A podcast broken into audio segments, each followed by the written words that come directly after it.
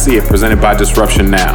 I'm James Keys, and today, on this episode of Call It Like I See It, we would like to discuss what we see and how leaders have responded to the emerging presence of COVID 19 and the serious threat that it poses. Joining me today is the man whose leadership in the financial planning and wealth management industries have made him both widely loved and widely feared. Tunde Ogunlana. Tunde, how'd you pull off getting both love and fear? I don't know, but I got to run this by my legal department now since you, uh, you know, the SEC and FINRA are going to want to hear, you know, that this was approved. but thank you, sir. Thank you. All right. Also joining me today is the man who's been sharpening his leadership skills since he organized elementary school students, as an elementary school student, to fight for more tartar sauce with his fish sticks. Rob Richardson. Rob, are you are you ready to speak truth to power? Hey, let's give it a run. Let's give it a run. all right, all right, man. Will, now, will they listen? That's the question. all right. Now we're recording this on March 18th, 2020. And we wanted to do a special second release this week to take a look specifically at how leadership at various levels have responded or has responded to the pandemic. Our society is in crisis mode, and societies around the globe are in crisis mode. But one thing about crisis is that oftentimes it makes it easier to see people for who they are. And this especially applies to leaders with how they respond in the face of crisis, whether they seek to deny problems or scapegoat, or whether they're able to face problems and work to bring people together to find solutions. So I want to jump right in and get you guys' thoughts on what we're seeing, but also how you view this. And you know, so the first question I wanted to get to is I'll start with you, Tunde. What question, what qualities or behaviors do you look for uh, from leaders in times of crisis? Uh, that's a good question, actually, because I guess we, we, we don't pick our leaders uh, just normally thinking about, you know, what do I think they'll do in the absolute worst situation? Maybe no, we don't want to think about those things. You know, so it makes me realize that none of us really going into, you know, picking our leaders in that way. But I would say, I mean, I think what I've learned in my life, if if kind of when the shit hits the fan, for lack of a better term. You want someone that's going to be calm, measured, um, able to think through uh, some of the the noise, you know, whatever the the issue is of the time or, or of the moment, and also be willing to listen, but but be able to act. I think there's there's and you know I'm sure we could pick apart every leader and their ability or lack of ability uh, of doing that in various moments, but I think having having those come together at a certain point of crisis, I think is what makes great leaders. And I think what's amazing about some of those kind of moments is some people have been riding high and then the moment comes and then they collapse in that moment mm-hmm. and their reputation is ruined. And others that may have never been thought of as leaders, when that moment arises, they step up to the plate and that becomes what they're remembered for. So it's very, I think it's difficult to predict how someone will perform, but I think the things that I just mentioned are what I would look for in, uh, in a leader. In what a about crisis. you, Rob? I, we, I look to a leader not how they're going to perform during a crisis because by then it's too damn late. Like if they're bad, the house is going to burn down. So I look at it. So think of it like this: like a firefighter. You go a firefighter. You want a firefighter who, who, who's not going to tell you, "I am so great at putting out fires. Just put me in the middle of a fire, and I'm going to put that fire out." No, I want to see how great you are at preventing fires. So, how good are you at the measures before in order to protect the house, protect the assets, so we never have to get to that fire? So, you can really, I, I do think there are ways to measure. There, this is not an exact science. I, I believe leadership is both an art and a science, but there are some underlying foundational qualities uh, that you can find in a leader and find evidence. And I'll give you a, a few. Uh, one, they are inclusive leaders in terms of how they make decisions. Uh, the more complex the problem, the more people have to be involved. If, if you think that uh, you can solve a problem that's complex and you're one person, I can already tell you you're a bad leader uh, because there's that that is not possible. It's why why we have leaders not to make decisions in a vacuum, but to figure out how to bring people together, come to some decision and make the decision. And the leader is the person that holds the responsibility if it goes right, if it goes wrong. However, uh, you can't you can't hope to make a good decision if you don't have people around you and you don't empower and encourage a climate where people can actually uh, make uh, make a decision and uh, challenge your decision. And to go with that, the next part, the the next characteristic I look for is I look for a leader that is able to be humble in some way, to realize that they don't have all the knowledge because leaders don't have all the knowledge, just like you and I uh, don't have all the knowledge. We only have a limited piece of the knowledge. Uh, no matter what, we can be experts in our field, the greatest expert there ever was. You know, Albert Einstein, for example, he got part of his own theory wrong. You know what? Because no one knows everything. It's why we have peers. It's why we need to be challenged. And then third, you know, it, it's the ability to be uh, vulnerable. Uh, I think all of these are key in moments of, of, of crisis, but I think they're, they're, they're key day to day. You know, you don't have success or failure in, in one macro event. I, I think part of our problem is we view leadership as like this strong man or strong woman who's supposed to just come out, say the right things, get people rah, rah, rah, we're going in the right direction. That, that's not a leader. That's that's that, that's a cheerleader. And so thinking about how we think about leadership a little bit differently, well, technically, I hope we have a greater appreciation for it. Technically, a cheerleader is a leader. Sure, leader I'm cheering. Of cheer. I'm cheering. Yeah. So if you're, gonna, if you're out, if you're if you're if you're, if you're at a game and you want to get a pep rally and you want the person who screams the loudest, who can get people excited, then go to a game and do a pep that's, rally. Yeah, there you go. No, that's that's an interesting point. And actually, I my my thought is close to that I think that people in general are going to be your greatest asset. The people around you, the people you surround yourself with, um, the people that are there to to to pull in the same direction. And so, I think the most important quality I'm looking at in crisis mode, in particular, is the ability to read the room and to respond based on what you see. Um, you know, I think FDR really demonstrated this. You know, in the Great Depression, understanding when the people needed to be consoled and to made feel better, but also when the people needed a little bit of a kick in the pants in order to get yeah. moving. And so getting the most out of your constituents is probably your most important job. And the, the thing what's going what's going to, excuse me, determine whether you succeed or fail. Leaders are not people at the top that are just going to handle everything. If you're saying you're going to handle everything, you're probably doing it wrong. You need to be able to empower people to help themselves and to help to work collectively because it's collectively where human beings have our greatest strengths. It wasn't one person that got us to the moon.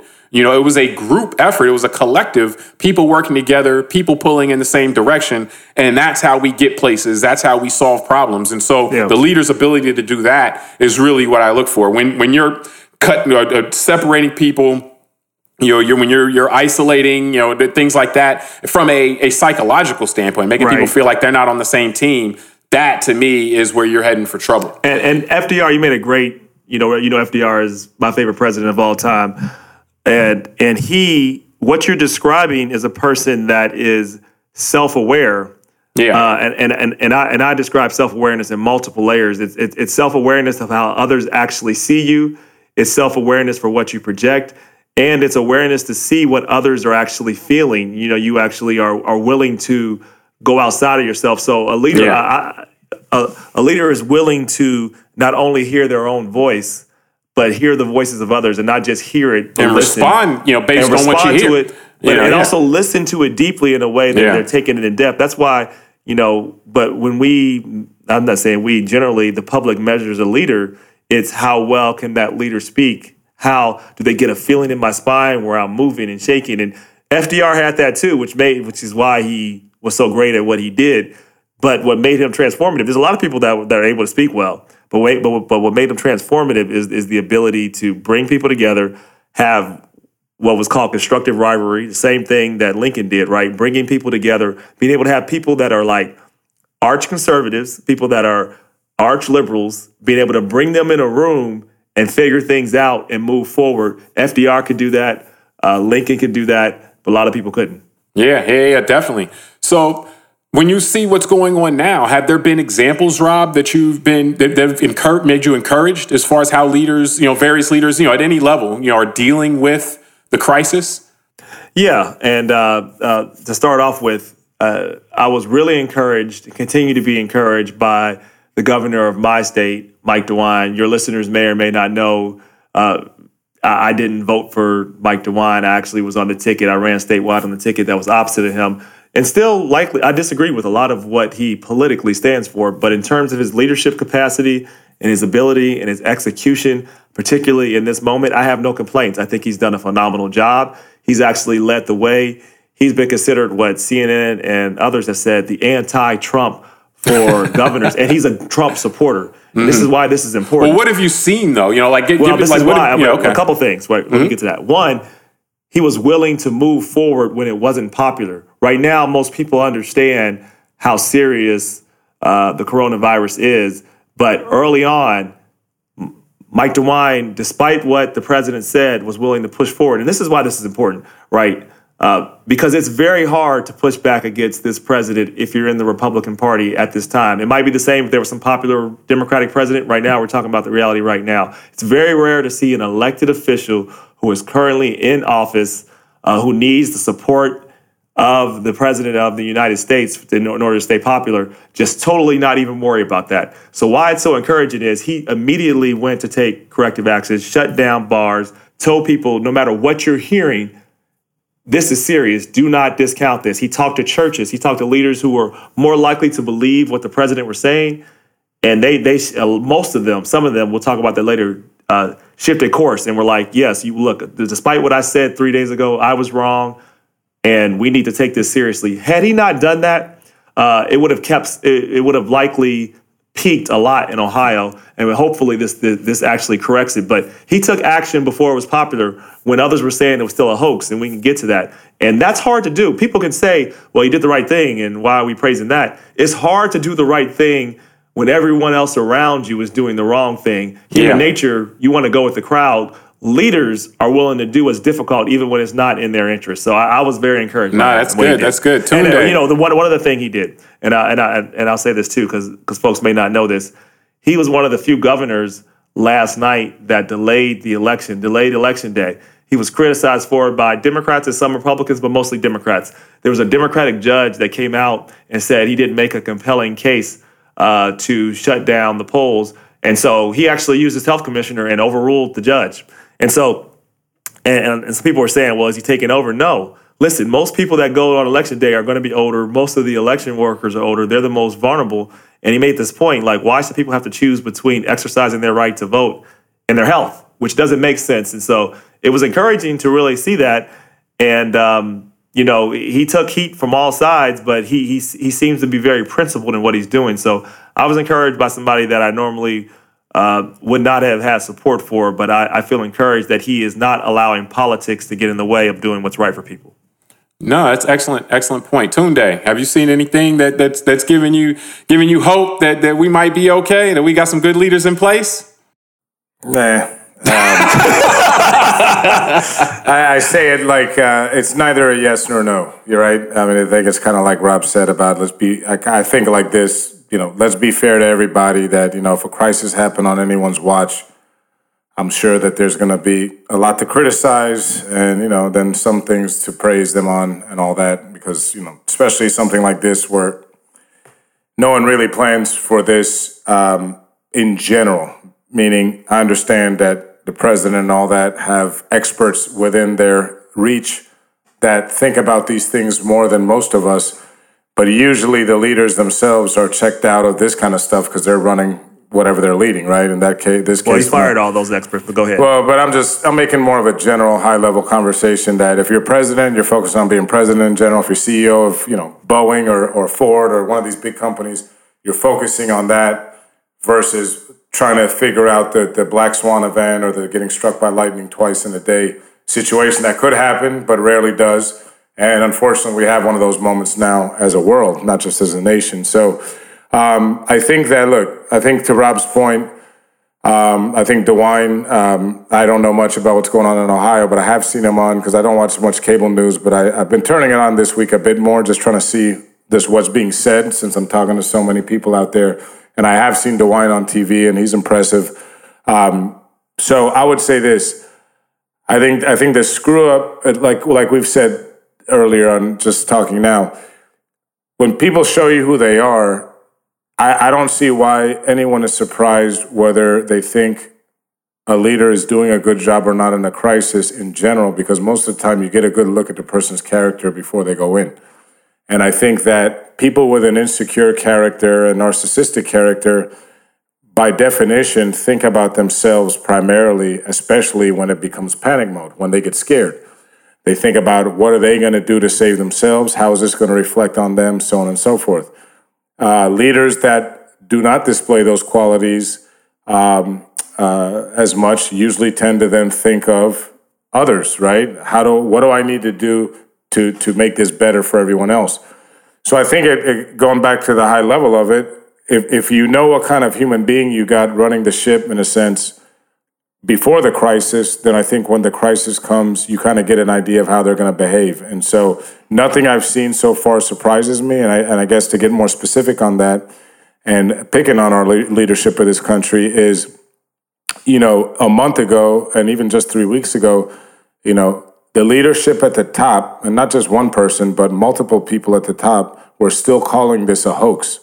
And it goes back to your point, Rob, about then you know, pastors and other influential people in communities take that message and run for it. For it, it gives them an out uh, to not want to believe the kind of the the, the the, the the other people that are saying something. And so I think the positive, you know, if you want to find that silver lining here for me, is that you know, in the last week or so, if we're here on March 18th today, last week or so, it looks like everyone's gotten serious and everyone's well, now on the same page. But so, I, and I want to talk about some some things that were you know place areas where we saw leaderships dropping the ball or where you know they were harming the interest. But I did want to to at least note you know some areas where people were doing good. You know I know that yeah. uh, Governor Cuomo in New York. You know, has been banging the drum for more Governor testing. Beshear, Beshear, yeah, I wanted to specifically mention Governor Beshear in Kentucky, who really took it upon himself to keep the public informed. And you know, in our current environment, you know societal environment, getting good information is very difficult. So for a governor to take it upon himself to on a near daily basis to keep people updated with what's going on with real information. Now, granted, that's still going to be drowned out in some part by the, the disinformation that, that floods that floods everywhere. But I found that to be very encouraging that because again, part of the leadership's job is to allow the have the public understand and feel that the leadership is working on it, that the leadership understands the circumstances yeah. what's going on, and that you know this is something we'll get through. And so I, I specifically think that Beshear and, and, the governor, newly elected, newly installed. I mean, he was just there a couple of months, but that he's yeah. done a really good job. You know, and I, I want to specifically call that out. Um, and, you know, because we've seen that that's not a given. I mean, like, and we're going to no get to that right now. That the it's not a given that leadership will when when times of crisis come up. I think a lot of time, Tunde, you you really raised this point well at the at the beginning that we don't think about what bad could happen when we're selecting leaders, and then we just kind of hope that we got the right people in place if something bad happens. And if we don't, then we all pay the price. And you know, in this case, we've seen that. We've seen none of these people were put in place to deal with a pandemic crisis. But now we'll see, and we are seeing, I should say, what the, the, the merits of our selection based on something, you know, something unexpected bad yep. that happens. But to anyone who, who's alive knows that sometimes unexpected things happen that are bad. And so it's not a surprise that that could happen in society.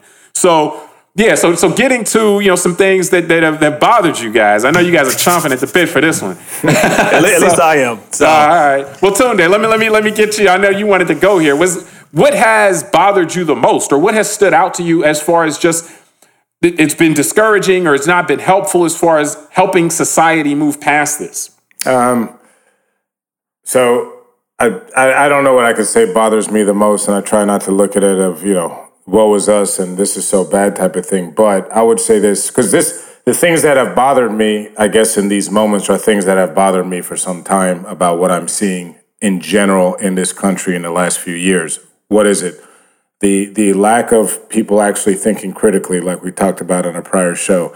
Um, the the the acceptance of misinformation, um, you know, and the acceptance of leadership that calls into question things from experts. And this is kind of, you know, and this is what I'm saying, like uh, at, at 30,000 feet, everything's kind of connected. So if, if you're sitting there disbelieving scientists and people in the know who are talking about things like climate change and all that, if you're pumping out, you know, um, um, uh, anti-vaccination propaganda, all this kind of stuff, then when the when the shit is the fan from a real pandemic like this, I don't expect these same people who've been peddling in conspiracy theories as long as they've been in power to all of a sudden switch and be serious. So what I'm saying is, what I, have seen a lot of things that bother me, but I guess right. they're outcomes of things that I already saw coming, and and that's I guess going back to my comments at the start of the show. That's what I'm saying. Like because I already saw that in the characters of our current leadership, I'm, you know, I kind of am not surprised that it took them so long to get on the train. Right. And that's been the disappointing thing that we have something that's very serious. And like you guys know, I have somebody that I know personally that's in ICU right now because of this virus. Yeah. And that kind of like, so when I see a congressman in my state of Florida who's in a district representing people, and he had a gas mask on two weeks ago as a on the, joke on the floor on the, of the house. on the house floor yeah. to make fun of this to me, it's just like that's what disappoints me. Like, really, right. guys, you guys, you guys are so in the know, and this is such a hoax and BS, and and you're so you're so um, you're so frothing at the mouth with this hating your opponent, and everything's about yeah. this tit for tat. That when something's serious, you're still acting like this. And I think, well, and I'll just finish up. I guess that's what I meant earlier. Is in the last week I've seen all that started to go away. That they're all taking it serious, but it's to, sad to, that to, it, to some degree. Well, I know, but what I'm saying is, it, here, here's the point. It's sad that, that, it took all this. you're point, right. So the leaders are starting yeah. to do that. Tunde. Here's where I would say the problem is, though. Uh, you know, so goes. Uh, so goes your leadership, so goes your culture, so goes your culture, so goes your people. And yes, they're starting to get on the train. The problem is they've brought so many people on this wrong train, it's already headed down the track. And so now there's been some polling done by NPR and others that show that the more the spread grows, the more people still don't believe it. And this is where I think leaders are at fault because people, yeah. no matter how, we can talk about this all day and all night, people will follow leaders generally and trust them and they default to truth, even when they say they don't. People believe that if it's the Republicans that are saying this and they've been a member of this team, the Republican Party, then these people are telling you the truth. And so they've they've built in a propaganda that you, as you said, you can't trust these people for so long. It's just not going to just stop. They yeah. have to just. So Newt Gingrich is now trying to convince people that everything I said two weeks ago is wrong, and everything I've been essentially saying for most of my political career is wrong. But when you've when you've ingrained and create this culture I believe as a leader, you are more responsible than individuals. Individuals still have their responsibility to think critically, but honestly, it is much harder to do when the leaders and the people you have elected to trust are putting this propaganda forward. It's harder than we than we give people credit for. Um, and then you talked about a crisis coming, right? Crisis happened. I believe that leaders have to have to know that a crisis is going to happen, and we should we should envision ourselves like, how would I like that person to lead me in the middle of a crisis. Would I be happy with that? That should be like the first thing we think of when we think of a leader and how we actually want them uh, to lead. Because look, no matter how you look at this, I'm talking. I'm not just talking about presidential leadership. I'm talking about corporate leadership. I want to touch on that a little bit because I think it's really, really important. Uh, because corporate leadership has also been guiding a lot of what we've been doing here. It is not the fault of Donald Trump that we have the coronavirus. It is not his fault. It is not the fault of corporate leaders that we have the coronavirus. It is their responsibility, though. Fault and responsibility are different.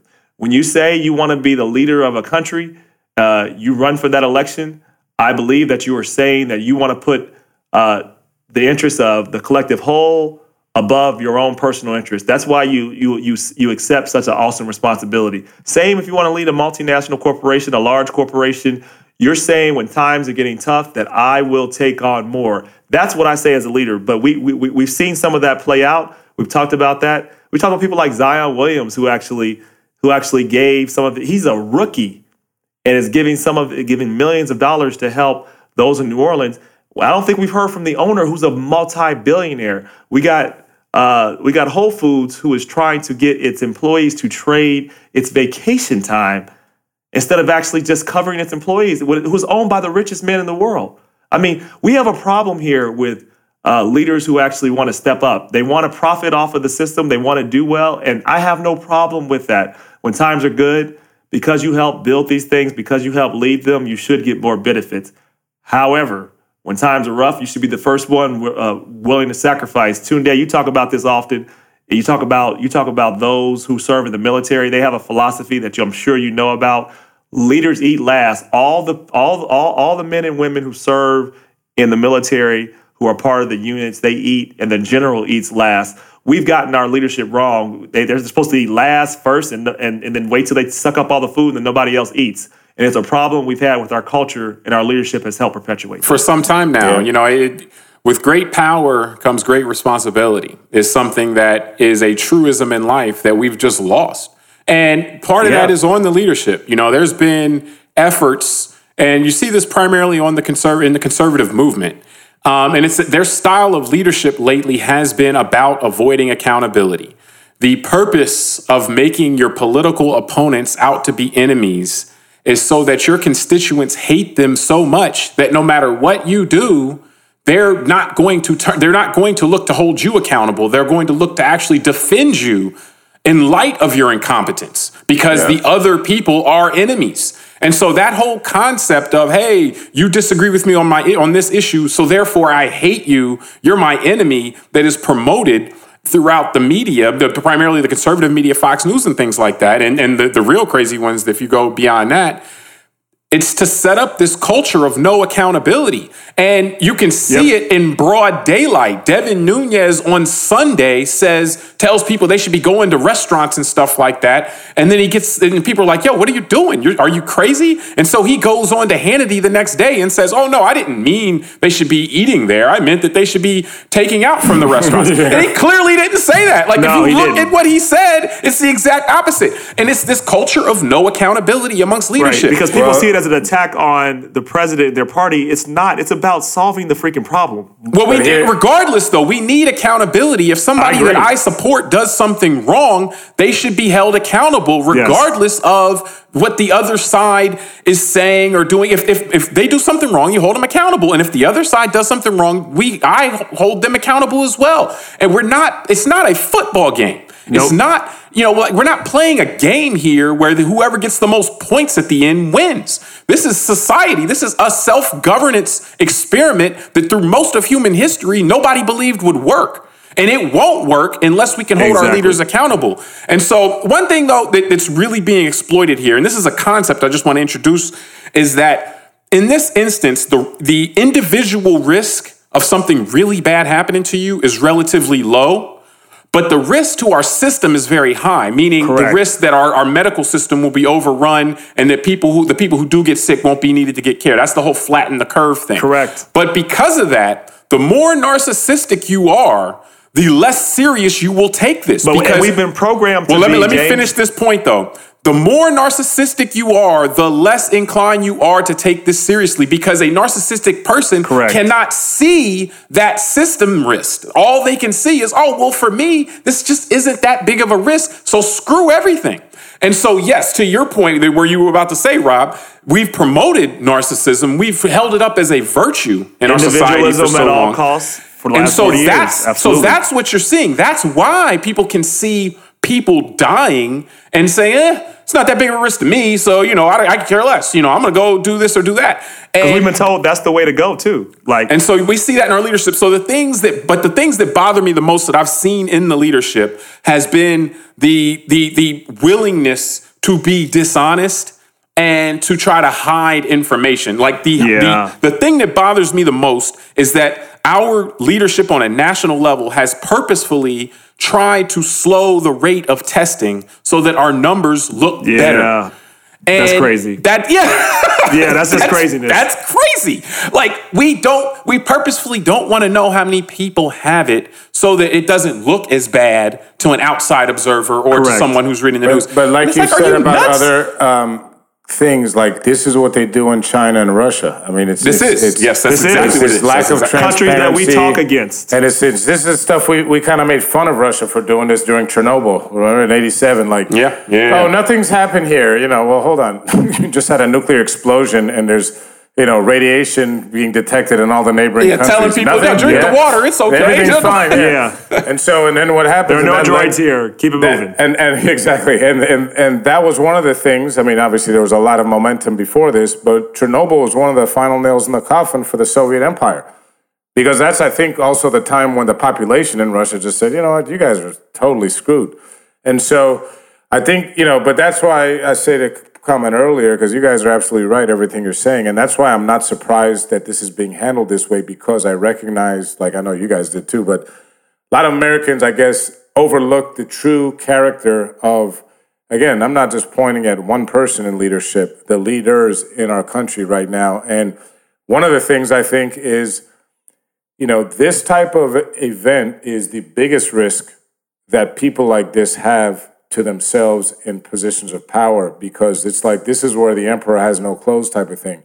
And it's clear. People- Well, but Correct. the people I mean. die because of it, though. Correct. That's the And. It's people- not the just answer, is, the answer is the answer is yes. It seems But yeah, like but that's but that's the thing is that people can see that what you just said that they're they're actually thinking about not putting out more tests so that it keeps the numbers low as more people getting sick and potentially die.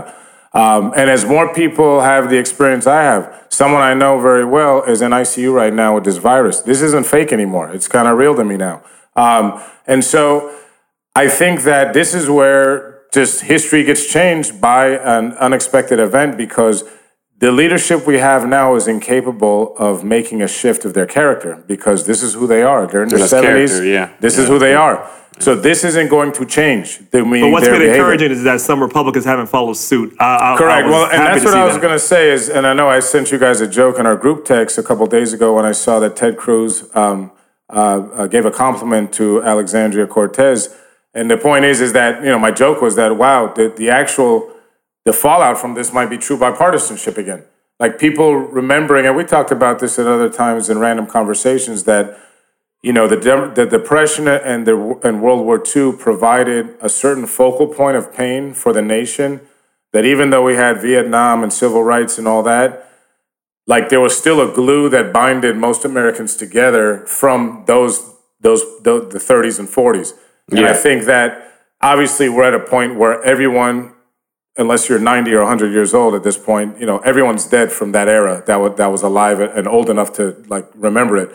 So this might be, you know, what our country needed. Unfortunately, this type of scare and and and potentially, you know, harmful. I mean, let's hope the more people don't die. But this is the thing that could get us all to stop our noise, stop worrying about, you know, what's on TV and who pointed the finger at this one and did the NFL player take a knee or not. And and really, let's talk about this is real stuff now. And this might hopefully get us from those distractions to to, to talking about where are we going as a country? Because you guys have heard me rant in the last week about the Federal Reserve and what they're about to do, throwing a thousand dollars at everybody. And I thought, you know, what if we had done an infrastructure plan five years ago with at three or four trillion?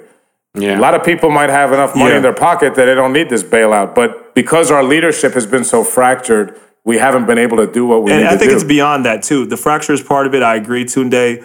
But it's also, and I'll say this as Democrat and Republican, it's also been uh, very short term thinking. Everything has been about how do we get to the next election? How do we get to just get past this? So that's why they didn't, they, they didn't conquer infrastructure because of that. And we have like we're, we're, we're at least should have a billion dollars in infrastructure minimum. Sorry, a trillion actually. Where we need to get Yeah. to. Billion is not the number. Trillion is where we need to get just to Billion be. to build you a bridge on my Yeah, highway yeah, exactly. I said my numbers all off. A trillion to get to where we just need to be, like up to scale, like basic to where we need to be. But but you know, it's been policies like, and I'm gonna I'm gonna talk about a little bit of our tax policy.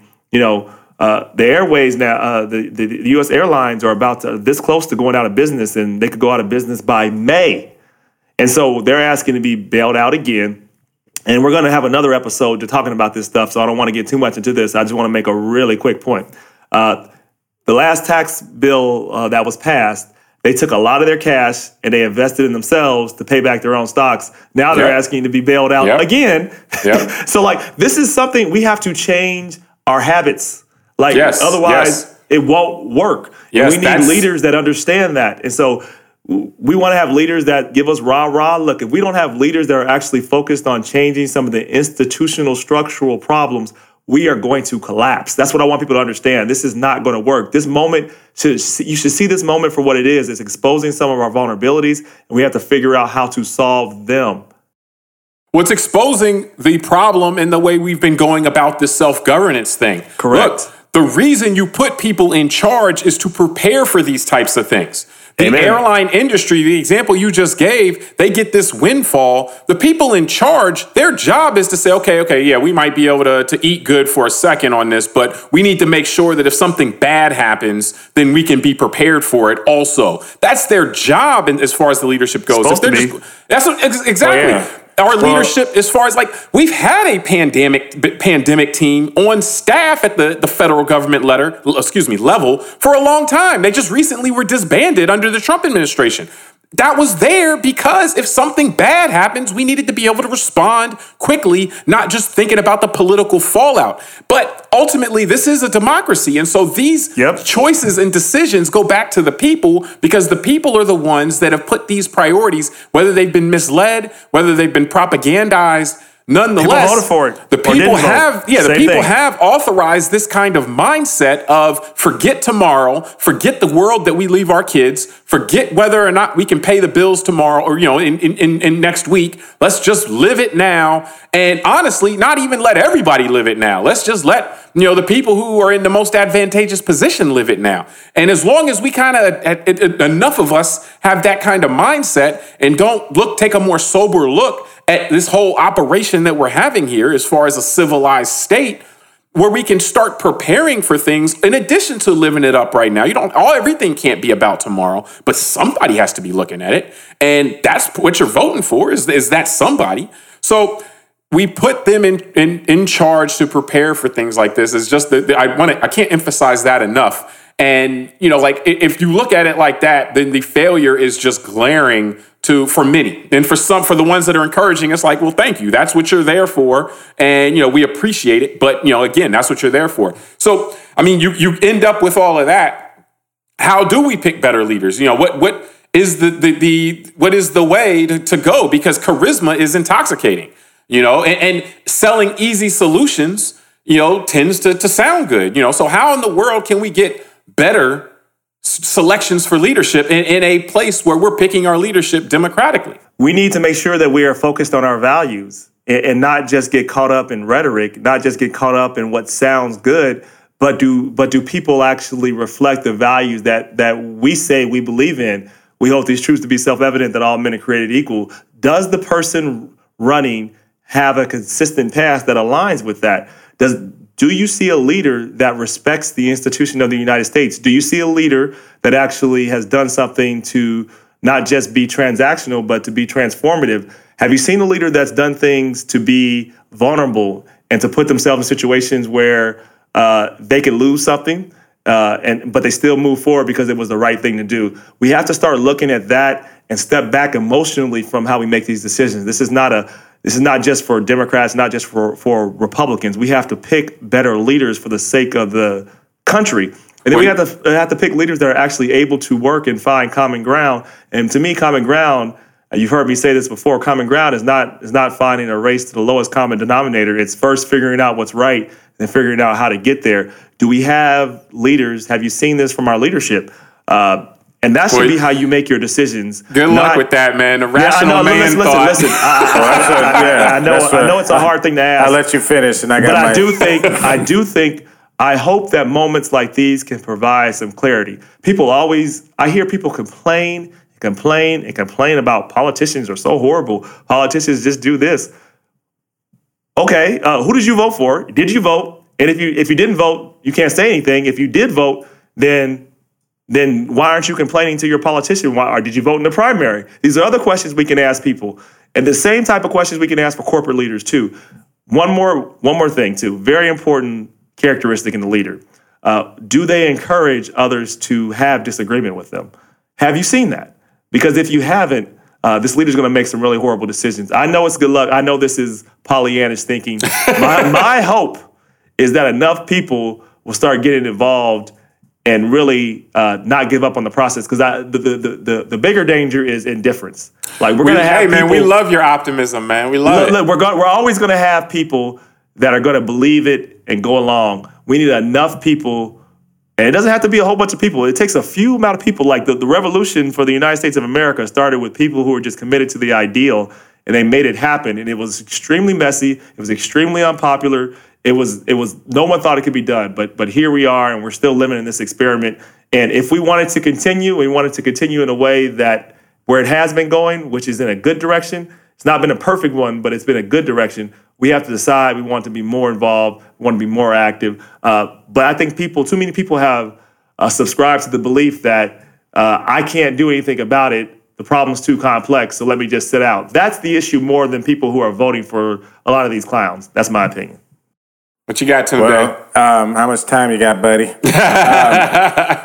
Um, you know, so ta- I- one of these days, man. One of these days, I'm gonna take all the times you say that and put it into one mix. No, so the uh, no, because I'll take the total 180 view of Rob and Contrarian, and my, you know, your favorite line out of my mouth is sometimes people are human beings too, or whatever I say, and um, I just, you know, I am, you know, you guys know me. I'm cynical. I think there's no hope for humanity No, because no, of exactly not what we're you. talking about, and um, yeah, not me, but um.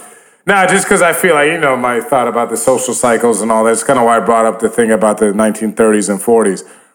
I think that as human beings, we just get complacent, and unless until you get one of these shocks in your system, Right. whether it's a personal thing. I mean, look, I had to go through the financial crisis and short sale two properties and kind of get that kind of pain to learn the pain of having too much debt. Because before, you know, I had old timers telling me, "Hey, man, be careful with these mortgages and all that." Back in the, you know, earlier part of the, you know, the 2000s, and I knew everything. I knew too much, and I had to get slapped in the face that way, figuratively, uh, for me to learn. So I think this is our moment as a country, potentially, that we may get this slap out of nowhere from this pandemic, and just learn that, you know, and that's what I mean by saying that the depression and and um, I agree with that. and and um, and World War II did not allow the country to vote in a Barry Goldwater or George, George Wallace type of true leader at the top for many many decades because I think no matter what people's political view were at the bottom as voters, they remembered like you pointed to FDR like. All right, But, but that's really stuff- important. Really quick on that point. the fan, yeah. FDR, FDR set the frame. It was so good. That's part of the reason, though. No, and I'm, I'm just saying, and, and, and it might have been Lincoln before or some president in the middle like Teddy Roosevelt. I'm just making the point that people have to experience that to understand the importance of I it. And. I think what we what happened in this last probably two, three generations, you know, save 9-11, uh, which I think, you know, was handled well immediately after in terms of at least the, the feeling we got from President Bush that he was in charge and in control. I know that a lot of us have issues about how things were carried out years later. But, um, but I think that barring 9 11, there's been nothing really that scared the country um, in this way. And even 9 11 kind of recovered quickly in terms of the economy was kind of getting back, and we all felt, you know, in a few years, we all got back to normal. This is health. This is not some guys that flew a plane into a building and that's isolated. And if they, if, as long as we don't keep them from coming here, we're okay. This is unseen. It's scary. It's a virus. It's already here. We don't really know what's going on. Like you guys said, the leadership has kept certain information from us, and it's only finally starting to come out. And we'll probably find out a few weeks from now that whatever we're saying now is inaccurate because there was actually more behind the scenes. And so that's where I- everybody's already had it. Yeah, and, and exactly, and that's why we, we probably the three of us already have it. But but meaning my point is is that I just feel like we're always going to have these moments that we get a little bit too far removed from the last kind of human memory event, shared memory, and then the next thing comes and the people in charge maybe aren't the ones we would have thought should be in charge in this moment, but because it's like you guys said, because everyone got caught into the kind of showmanship and shine, and Jimmy, you made a great point. They're conditioned to hate their political enemy so much. No, that no, no. You got it doesn't- Their doesn't political allow- opponent, not the enemy. That's the, the Right. issue. They, is, yeah, they're the- described as the enemy. yeah, they're But, but they're described as enemy. conditioned Yeah. so much to hate them yeah. that they don't see the flaws. You know, it goes back to the enemy of my enemy is my friend. Maybe they're not really your friend, but because you condition to hate that one person so much, this guy looks okay. You can't even look critically at that person. Exactly. You know, yeah. Well, no, no. I, I wanted to, to jump ahead. in because there was uh, Tunde has referenced on our podcast before uh, Maslow's hierarchy of needs, and just that we we're so Yeah. far at the top that people can. So this And, is the kind of I guess thing. that's my point. My point of saying, joking about the NFL players kneeling and uh, what's on TV and all that is like, well, now maybe we'll, we'll, we're shocked and we're woken up that those things that seemed important just a year Yeah. or two ago, they don't seem that important anymore. And, Yeah. and for good reason, right? That's what I mean. Like, this is good. I'm glad that people are actually realizing, like, man, I got to learn about Well, science. I don't think we should call it how the good. viruses work. I think it's more of there's silver linings. I mean, it's not good, Well, it's but not they're, good they're, that we got a pandemic. Let me Yeah. re- make no, sure but I it phrase offers that. opportunity Yeah. for us Correct. to to how we can respond on this and become better. And, and that's why I said that this is actually the nightmare of the type of leaders, like Yeah, any- it like, is. and whether it's China, whether it's Putin in Russia, whether it's our leadership here, this kind of strongman leader that, like you guys said, can't show any humility, can't take advice from people that don't 100% fall in line and agree with them. Um, these these type of moments are the biggest risk for them because it, it totally shatters that house of cards Yeah, that and, they and, and up. actually, I actually believe not only is it a risk, it's the it's what always brings the, Yeah. the house down. Like no matter what, when you have leadership and decisions concentrated all at the top in a really small circle, it's always going to fall. Just a matter of when and how badly it falls. That that you can you you can probably see every single uh, exercise in leadership uh, uh, experience and readings will show you that time and time and time again. This is one of the things I'll let you finish, and and I'll actually leave and drop the mic on this. Choosing leaders not just focused on charisma. Like charisma is something that we're always going to like, we're always going to be attracted to. I would just tell our listeners to think think three times and think critically before you see a leader that is going to influence your brain. You're going to be influenced by charisma. I will, James will, Tunde will, everyone listening to will. What we have to do is really work hard to step back from that and then look critically about what they're actually saying and what they're actually doing. Uh, because we don't want to see a bad leader who has great charisma in a time of crisis. It always turns out bad. I've seen it happen at my university before, and I fell for it. I fell for it before. Listen, I've been there. Yeah, no, and having that having that tough lesson, and this was somebody I thought was really good, but clearly, had I looked a little further, I would have seen it. So, look, we see it in our this. Use this as an example as I conclude to to look at it not only in elected officials. That's easy. Look at it at look at who we who you follow in church. You know, Creflo Dollar. I just want to just talk about him for a minute. He's been he's been one of these hustler preachers, people that use uh, the Bible in order to say if you didn't make it, it's because you didn't believe in God enough, right? I mean, he is now using this opp- this this not opportunity, the, this crisis moment to start a cash app for people to say, well, don't don't skip out on tithing because still give money to me. What's encouraging is people are calling that out. And I've seen, you know, one of my friends who was who's like Tunde, was very conservative. You have we have lots of conservative friends. He follows some people some Christians, and they always have these uh, these group, and they obviously always have their uh, Sunday meetings. And there are people saying, "Well, look, if you give into if you give into fear and don't show up, you're not believing in God." He's saying, "Wait, wait, wait, hold up. This is a Trump hardcore supporter. He's reaching out and asking me for guidance here. So if he is, he, there has to be others. So I have some optimism. Uh, I just hope it didn't. I hope it doesn't take. I hope it doesn't do too much damage to the country in the process because I do think no matter what, um, this is what happens when you have leadership that is only focused on the top, that is only transactional. It eventually falls apart. Oh no! So uh, don't I'm, let it. I'm, I'm sorry, Rob. Uh, say that again. I was I was lost in all the charisma, man. I'm joking. I'm joking. let me let me jump in because you make some great points, Rob, and I think to the audience, you know, these are good things to look out for in any, not only just leaders, because you're right, whether it's you're voting for national or state or local leadership, or you're looking at, you know, working at a company, whether it's the CEO, if it's a small enough company that you got to deal with regularly, or maybe it's just your direct report above you or your management team or whatever you know, not getting falling into the charisma, but when when you said it, also made me realize even about personal relationships. And how many people fall for charisma when when trying to look for a date, you know, of the opposite, you know, that's the- persuasion or whatever. So, and you know, you just kind of fall for that. And I think, but that's where my We what can I'm have a whole saying, show on crazy relationships, but go ahead. Sorry. no, but that's what I'm saying is it goes against our wiring from a biology standpoint on our psychology to actually pick people that we don't think are excitable or exciting to us. You know, Well, but you don't have to, though. That's the thing. And this is where I'll disagree with you guys. I think that uh, the, the principle that can never get lost when we deal in, in, in democratically elected officials is that you can fool some of the people all the time, all of the people some of the time, but not all of the people all of the time. We need more participation. Like the issue is, I know you, Tunde, you've railed about you know the Gillum election and you know how the, the turnout, you know, and like yo, it, it, he he loses by a few hundred votes for a reason. After what we saw in the news, I was thinking it might be better that he lost that one.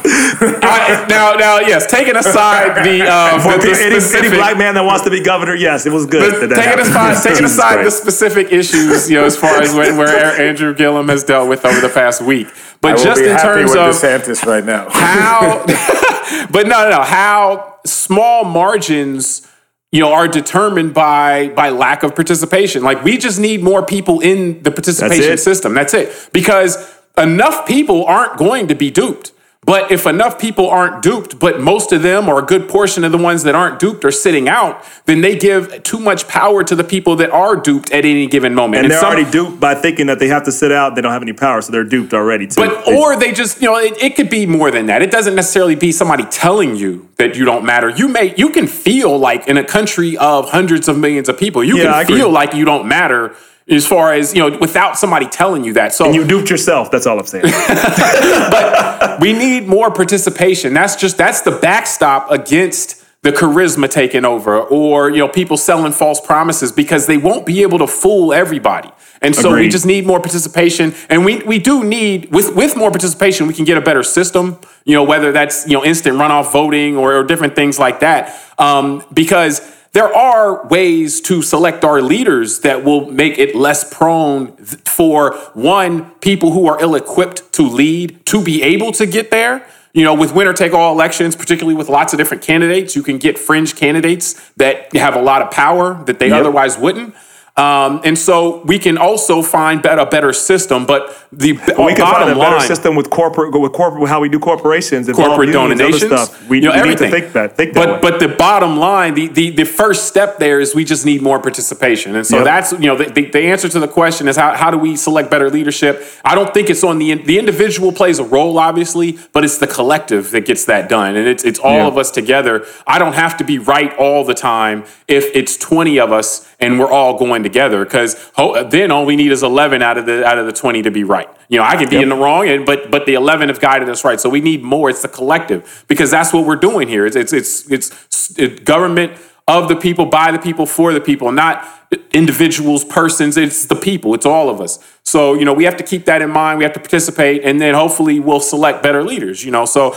You know, it, in the meantime, you know, we have what we have. You know, we, we, we, we got to dance with the people we came with. And so hopefully we can hold them, we can work to hold them accountable so that we can get better results so that they can deliver the type of government that we need in this type of crisis, at least to the extent that's capable.